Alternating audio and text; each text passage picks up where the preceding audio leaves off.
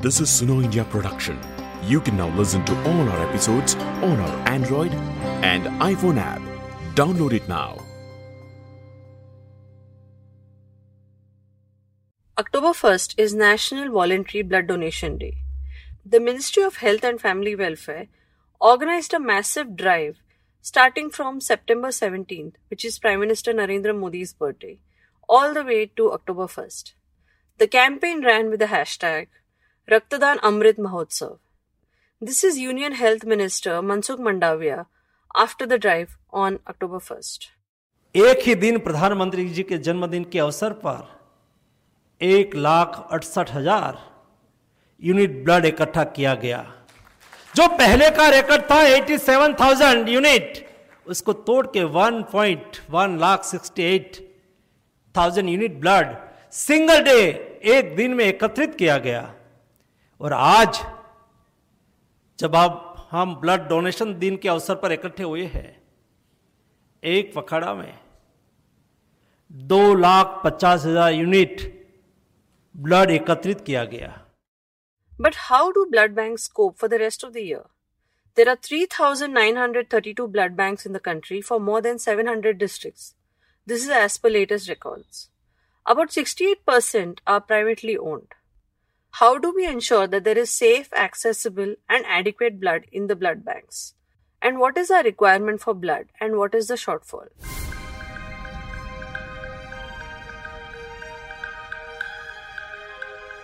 Hello, I'm Menaka Rao, host of this episode of the Suno India show. To understand the universe of blood transfusions and blood banking, I spoke to Dr. Joy Mammen, head of transfusion medicine at Christian Medical College, Vellore. Dr. Mammen led a major study commissioned by the National Blood Transfusion Council or NBTC on the clinical demand of blood in the country. This is the first time a study of this sort has been done. I will add the link in the references. Dr. Joy first gave an overview of the blood transfusion services and the regulatory framework in the country.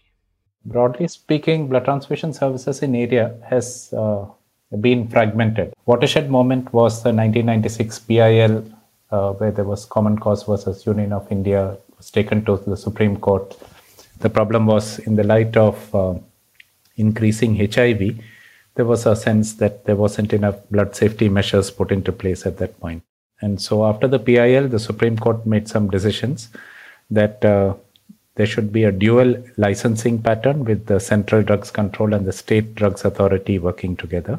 Uh, they would look after the regulatory aspects and enforce the Act, the Drug and Cosmetic Acts under which we are licensed.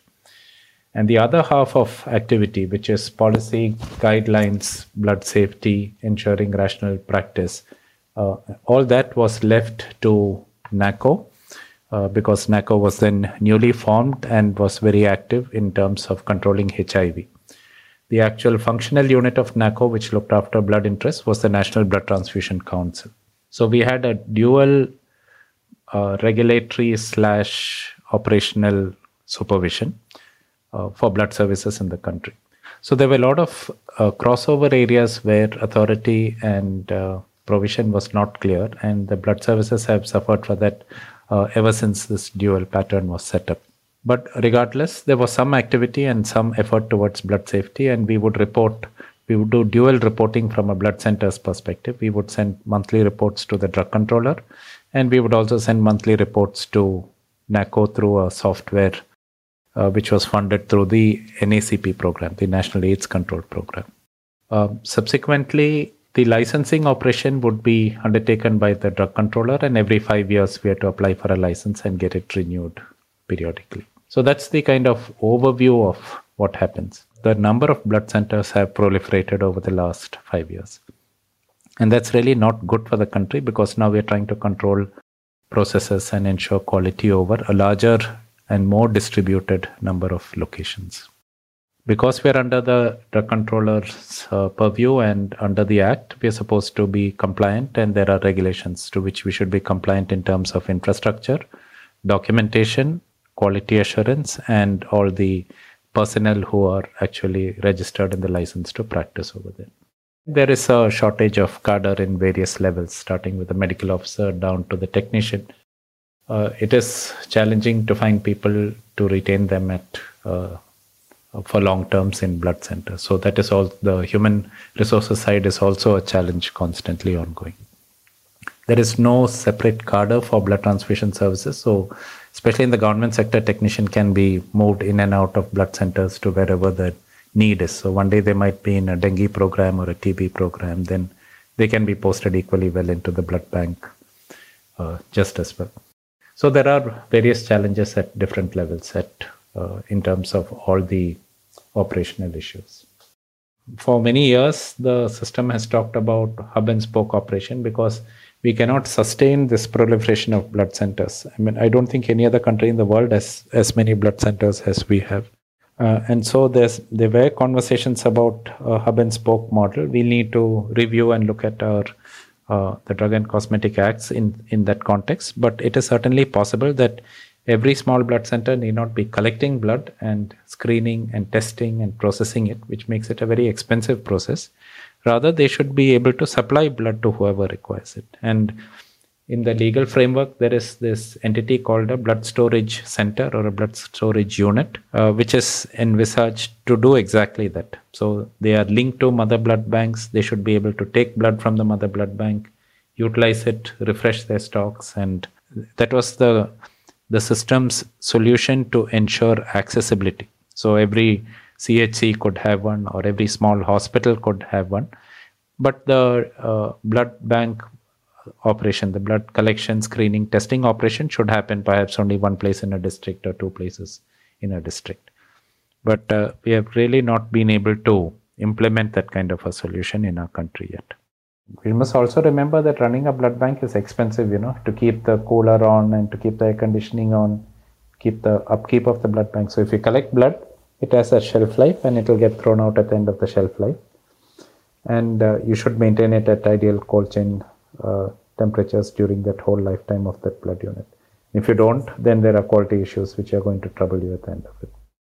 And then, of course, we have to look at geographic areas of access, people who have problems. I mean, the distance might, as the crow flies, might be 10 kilometers, but we have places in the northeast. I work with certain groups in Nagaland and in other places where distances are crazy, you know. As the crow flies, it might be one or two hours, but as the roads go and as bad roads go, sometimes it takes 8 and 10 hours to transit certain places. So, uh, how do we offer uh, blood support to those places? Can you help me with trying to make us understand uh, the recent study that you uh, did on the clinical demand and supply of blood in India? Based on that study, uh, you also provide like the different kinds of ailments and different conditions where there is more uh, demand for blood we undertook the study because of a request from the NBTC. There have been frequent questions to ask what is the actual requirement for blood in the country, and uh, these terms are used interchangeably and rather loosely. So, one of the things that we did in this paper was to define different terms. So, number one is need, and need is actually a term which is uh, the kind of the whole universe of requirement of blood. It is dependent on the morbidity patterns that you see in a society or a community and the disease prevalence over there. And uh, it actually is dependent upon what are the conditions that cause a deficiency of blood or a need for transfusion. The demand for blood is the clinical demand for blood is what happens when a patient who is in need of blood goes to a clinical services, accesses healthcare, is assessed and then there is a clinical decision to transfuse. So you'll understand that there is a world uh, there's a universe of people who might have various diseases and conditions which require blood but not all of them are going to be able to access healthcare for various reasons. It might be geographic access financial access difficulty in finding a place to go to or health seeking behavior of the community at large. So for all those reasons all of the need does not automatically get translated into demand and in this paper that we published in PLOS, we are actually looking at demand, which meant that we are only looking at the proportion of people who managed to reach a healthcare facility for whom it was determined that blood was required for transfusion. And so that is clinical demand. And then there is supply and utilization uh, patterns that we have determined from the study. We did it as a national study. We segmented the country into four, uh, five regions north, south, east, and northeast and we took representative states uh, randomly from each region. And we studied 251 healthcare facilities with 51,562 beds. Based on a statistical uh, extrapolation for the whole country, we had determined that the total demand for the country is going to be 14.6 million units of whole blood. We found that uh, majority were uh, demanded by medical specialties, which was about 41%. That was followed by surgery at 27.9%, and then obstetrics and gynecology at 22%, majority of which was for obstetric, and then pediatric population of about 1.2 million units was what was demanded for transfusion. And the clinical conditions per se, we still find that uh, the largest proportion of uh, patients in medicine, the request was for nutritional anemia. About a third, almost 32% of demand among medical specialties was for nutritional anemia. That was followed by renal failure and gastrointestinal bleed, and then certain other infectious diseases.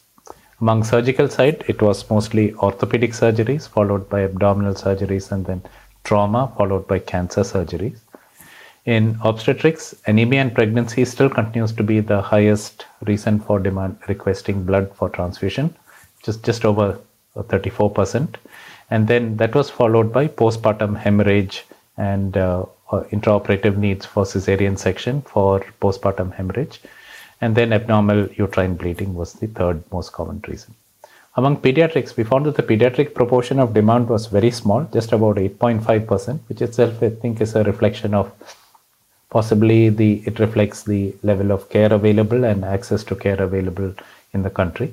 But in this, the largest constant use was for uh, patients with hemolytic anemia, and that is understandable because they are a group which constantly requires transfusions and top up transfusions and so that does, um, although there are belts in the country where anemias, thalassemias, and other hemoglobinopathies are prevalent, uh, they continue to be the most significant proportion of users for thalassemia for transfusion, and that is followed by nutritional anemia. So in all groups, you know, all cohorts, we found that nutritional anemia is still a significant driver for transfusion. The other interesting thing we found was that uh, if we translated that into demand per bed, the average uh, crude clinical demand was 9 uh, units per bed. And if you adjusted for bed occupancy rate, it went to about 11.2 units per bed per annum. So, as a rule of thumb, if you had 100 bed hospital, you should uh, try to estimate at 11 units per bed per year as your requirement for blood. So, that's the essential summary of the of the study. And our conclusion was that there's about a million units shortage. Uh, this is based on the NACO's data for that year as to what they had collected and supplied. So that million units uh, is not an insurmountable gap. Uh, if we step up a little bit more on the voluntary blood donation gap, and if we manage component production from all the units that we collect. I asked him, what are the adverse effects of anemia and when do people require blood transfusion urgently? Anemia essentially is a is a term used to define the fact that you have less hemoglobin or oxygen carrying capacity in the uh, in the body. So if you have less hemoglobin, then the natural corollary of that is that you're going to have less oxygen carrying capacity out. So where does that translate into? It translates into reduced energy. So the symptoms can be just tiredness and weakness at the early stage and it's very non-specific. When the hemo when it's a mild anemia with about 10 grams 8 grams 9 grams hemoglobin it's just that the person feels excessively tired. They can't take on extra activity. They feel unusually tired and to have to pause and take rest. The next level is where when they exert themselves they find themselves to be breathless and not able to uh, do activities of normal uh, daily living. And that is when it, the anemia is becoming moderate. In severe anemia, which is like less than 6 grams per deciliter, the person um, will not be able to undertake activities of usual daily living. They might be just um, feeling tired all the time, feeling uh, lackadaisical, and they just want to sit down or rest all the time. Now, the Problem with anemia is that it's like that frog in the boiling pot. If you gradually raise the temperature, the frog does not realize that it's actually boiling. So anemia, which is gradual, which is of gradual onset, does not easily change the activity and the lifestyle of the person. The person progressively reduces activity to compensate for their level of anemia. And so then the, the slope is gradual. And they will become conscious only either when they try to exert themselves more than the usual, or there is some additional stress at that point in time. So if they have a if they have been gradually decreasing the hemoglobin, it reached 7 grams, 6 grams, and then suddenly they had a severe bleed, had an ulcer and had a bleed, then they can decompensate. A good example is like patients who have uh, chronic renal failure. Uh, many of the patients with chronic renal failure survive quite well at about 7 grams hemoglobin, between 6 and 7.5 grams of hemoglobin, because they've been gradually reducing the hemoglobin their lifestyle also becomes adapted to that and their body becomes adapted to that. But any kind of stress, if they chose to go into high altitude at that time, then certainly they will decompensate. Or if they chose to, suddenly they needed to make a rush to catch a bus or run to catch a train, then those kind of uh, exertions can also decompensate them rapidly. And then they are at risk at that point in time. With pregnant women, it is slightly different because uh, now they are trying to uh, have a fetus inside which is consuming and also maintaining their own requirements for oxygenation. So the challenge is double. And so that's why it is a risk um, if the hemoglobin falls below 7 and 8 grams. And so they, we want to keep them healthy. We want iron to increase. And there are other problems with iron deficiency in terms of development of the fetus and uh, neuro uh, psychiatric uh, development of the child, of the baby as well. So we need to keep the iron and folate levels at acceptable levels so that both the mother and the child have adequate iron and oxygenation.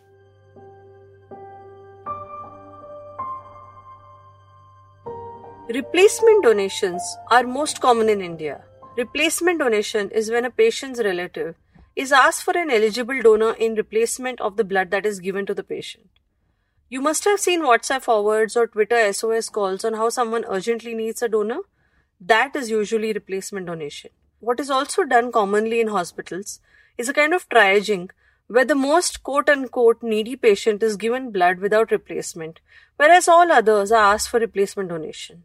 This system is very haphazard. Dr. Joy says that while some level of triaging is expected, most of the problems related to blood transfusion boil down to lack of adequate stock.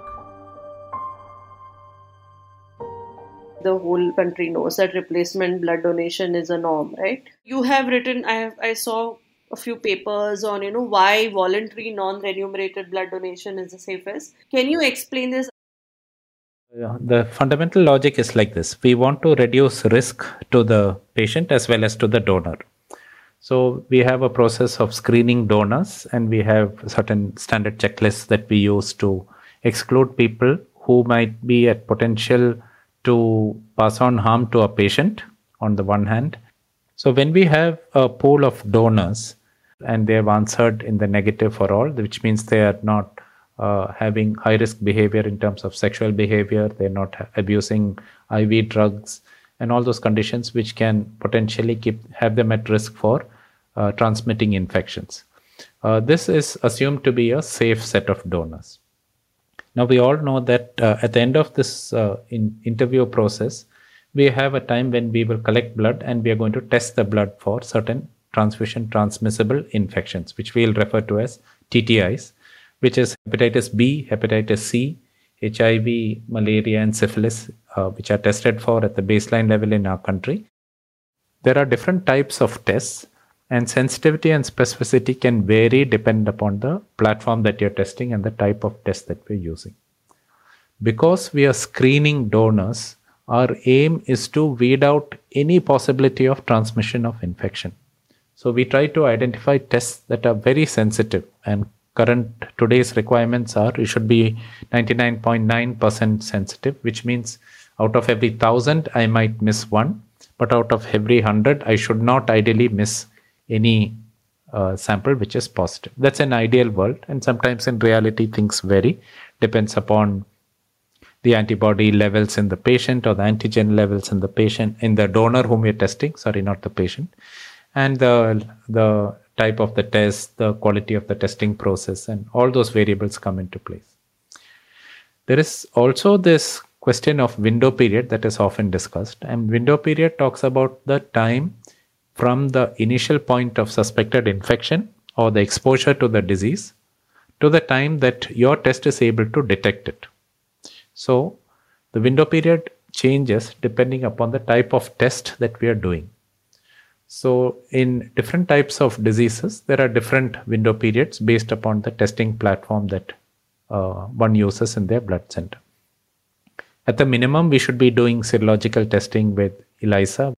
The issue comes when you have somebody who is infected and either chooses not to tell you the truth at the point when you ask them, or they are unsuspecting themselves and then donate blood and your test is not able to detect it because of its own limitations. Suppose a, uh, an ELISA has a window period of 25 days and we know that uh, somebody who's uh, infected within the last 15 days might not be detected by that test. So with this iterative testing your pool becomes more and more negative so they remain safer as you repeat testing, we found that voluntary donors have a safer risk profile. Uh, they, they do not have promiscuous sexual behavior, they have single partners, uh, they usually do not abuse drugs.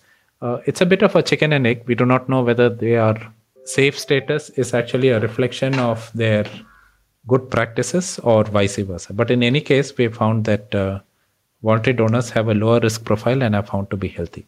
And as you do this iterative testing, we find that we are excluding people from those who are potentially positive are excluded from the pool. And so, therefore, the safety of the pool improves. Uh, so, that's how the pool becomes uh, safer. The other side of it is that you should remember that only people who have completed 18 years can donate, and people who are less than 65 years. And so, there is a limit on the uh, on the population pyramid itself. There are people who are aging who will leave the eligible group of donor population. So the pool constantly needs to be replenished, paid attention to, for which we do not have a good program in the country. So therefore, unless you have a structured way of assuring voluntary donors coming in on a regular basis, it is always a challenge to maintain inventory. Blood which is available in the blood center, which can serve in the time of an emergency. It's really not uh, let's go and find a donor, let's screen them, let's collect, let's test, and then give the blood. That really takes time, you know. And if it's an emergency need, no patient can wait that long if it's a true emergency and it's a life threatening situation. So it is important to have a, a, a pool of regular donors. And unfortunately, uh, it is we don't pay enough attention to it and that is a grouse among uh, many of the blood center staff or, or, the, the groups which work with blood. The thing is that if you thought about it, uh, blood is considered as a drug, you know, and that's why we are under the Drug and Cosmetic Acts. Uh, in the U, if you thought about it as a pharma industry, the pharma industry person, when they're starting to develop some drug or planning to manufacture some drug, the first thing they want to make sure is that they have enough of the active principle, they have a definitive pathway which is assured. They will secure that pathway. They will buy enough stock of the drugs and make sure it is of the best quality. Here, unfortunately, in the blood center, we are left to the devices of and goodwill of human beings to donate. And so there is no way to assure that day to day or month to month there will be enough blood which is being supplied. And it is left to the community to organize this. There's really no um, no structured way of collecting blood. It is absolutely left to the goodwill of the people who want, who choose to come in and donate. Which is why replacement donations still continue to proliferate in our country. In other countries, in the West, for example, there is a, a culture of giving and altruism. Not that it doesn't exist in our country, except that it is less widespread and needs more nurturing.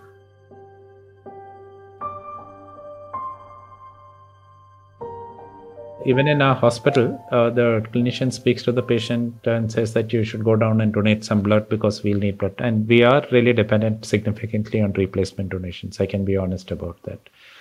But when the donor arrives in the blood center, they have that that connection has not happened. So they come into the blood center and they walk up to the counter and say, okay, where do I pay? It's almost as if it's like a pharmacy or like a lab test. Where do I pay? I, the doctor has said I need to get two units of blood. It's almost as if they have come to pick up the blood and go back to transfuse for the patient. So the first shock is when we say, no, the reception area is in that room. Please go and meet the social worker there. That's when the first shock comes in. Oh, am I expected to donate blood? And then we have to go through that, overcoming that shock, and then talking to them and uh, assuring them of our support that they need to help us out to donate. So the lack of this conversation is telling in our society, you know, and uh, we really need to think about it more than just a blood transfusion immediate uh, situation. I think there has to be a larger conversation. We should uh, people who work in sociology and uh, the social sector and uh, those kind of areas should be. I mean, this is a huge area for research in our country. Our attitude to giving, our attitude to charity, our attitude to altruism. Why do people give? How do we convince people to give? Uh, this whole question of social marketing, you know, of uh, trying to sell an idea to change behavior for community for common good uh, is a huge challenge and those of us who work in blood transfusion services are uh, are all practically all from a science background and we have one or two social workers who gets harassed all the way every day so I, I really feel sorry for them because blood transfusion and donation is a community responsibility it's not one social worker's responsibility to go and find donors for everybody so unless we take ownership for it, it's not going to go anywhere, you know. I asked him what is the difference in the culture of blood donation in other countries. How do other countries maintain adequate stocks of blood? So I have had some exposure to Australian blood services and uh, to the US, where I briefly worked for a short while. Um, for the for the most part, um, they are dependent on the community volunteering to donate. Uh, which is why I said we need to study our own society's attitudes to altruism and giving because uh, I, I, perceive there is a difference in the models of charity and giving in our communities and their communities. I don't have hard evidence for this. I'm trying to do some reading because I also found that uh, unless we understand that, we will just keep on banging our heads on the wall. We can send SMSs, we can conduct short campaigns, and then we it's like band-aid on the on the big wound. Like it can temporarily staunch the flow of blood, but eventually it might need surgery, it might need radical thinking, which we are not willing to invest. All this costs costs money. I was at uh, uh, I visited the New York Blood Center recently. They're one of the largest uh, blood suppliers for the whole East Coast of the U.S. All the way from kind of just south of Connecticut down to uh, I think up to Washington they supply. They had about 90 people who are just looking at going out and talking to uh, communities and ensuring that they are staying in touch with communities that donate, uh, engaging with donors, uh, increasing awareness, making sure they reach out to new com- communities and bring them in into the into the fold of donations. Uh, so it's not so much as walk-in. Most of them run through scheduled donation camps. So they have either a mobile camp or they do camps at uh, donor drives they call them at fixed locations where people can book a slot go in donate and come away in all in all of australia i think there are only some four centers where they actually process blood. But you can walk in any city and donate any day that you choose to because the red cross is there waiting to collect blood from you. So we don't have to have we have to delink the processing part from the collection part and invest enough in the awareness and collection angle of it and then reduce the number of places where processing happens. And then you improve quality and invest large in large volumes which run 24 by 7 but it is a matter of inculcating this into the conversation and allowing it to become part of our routine practice if you travel through a city you will see billboards talking about preventing tuberculosis hiv giving out condoms coughing cough etiquette and how to access drugs for TB or to screen for TB and sexually transmitted diseases. But nobody talks about blood donation as being a healthy practice and that we should all be donating blood whenever it is possible for us to donate. And uh, that is that still remains a challenge. Most of the time, a person is faced with this decision when his loved one, his parent, child, brother, sister, or dear friend goes to a hospital, has a medical condition, and needs blood. That's when people are faced with this. It's usually in a crisis situation. So it's not a good opportunity to introduce something to a person in a crisis mode. Unfortunately, that normal conversation is lacking in our system. Sometimes there is one camp in a year, uh, 100 children donate, and the rest of the 5,000 in the college are left untouched. So there are many gaps in our system that need to be addressed. And then after the donor donates, we need to continue to engage with them. You know, it's not like we, oh, thank you for your blood, we'll see you after six months again, or we'll see you after four months. Uh, that should not be the attitude. We should continue to stay in touch with them, uh, engage with them, keep in touch, greet them on their birthday or their special day, and make it a kind of a, a, a healthy social interaction. You know? So, and all this costs money. And so we come to the last part, which talks about uh, how do you pay for this whole system to be supported. In our system, there is a cap on how much we can charge for uh, recovery of processing charges in the blood center, and there is a cap on it, which I think was revisited about a year or two ago, but it was a meager increase. It barely has not even kept up with inflation in our country. But unless somebody invests, no, we are not going to see the results of this. And it may not be the blood system which has to invest. It may be our social sector which needs to invest in this. And uh, blood donation is really not a very, you know, it's not attractive, it's not emotive, except to the person who's dying for lack of blood. Whereas things like cancer care, all these things have are always grabbing headlines and a lot of people willing to invest and there's a lot of emotion around it. So unfortunately although we are critical parts of modern medicine be it surgery be it cancer care be it transplantation science unfortunately we kind of get left behind in this whole conversation. And that's a, a sad thing. Like who do we hold responsible if a patient comes and there is no blood in the bank i know there are no easy answers to this yeah, so the the blood policy states that yes, it is a responsibility of the state to uh, to provide blood. But uh, like I said earlier, uh, this is not the typical drug. You know, uh, what can the state do? Can the state mandate that everybody turn up and donate blood? It is a challenging area. At best, what the state can do is, I think, help out by running a campaign. So uh, it is a very difficult situation trying to convince somebody to come in and donate for no perceivable immediate gain. You know, why would people invest something? Why would people give away money? It's because there is always a return on these things. Which is why I said we in the clinical sector are not the best uh, best trained to approach this problem also. All of us approach it from a science problem. There's no blood. Ask people. If they donate okay you get the don- donation in. But actually this is a human story no? It's a it's a story about people being sensitive people being engaged people feeling the necessity to give without personal gain. What would uh, what would i feel at the end of it? I'll feel satisfaction but uh, how, how do i sell that idea to somebody else like? So that uh, it is not an easy question that you're asking. Who's responsible? We are all responsible. The government is responsible. The government is responsible to the effect that to the extent that they can regulate they can say that okay you have to fulfill these norms. But where do the donors come from?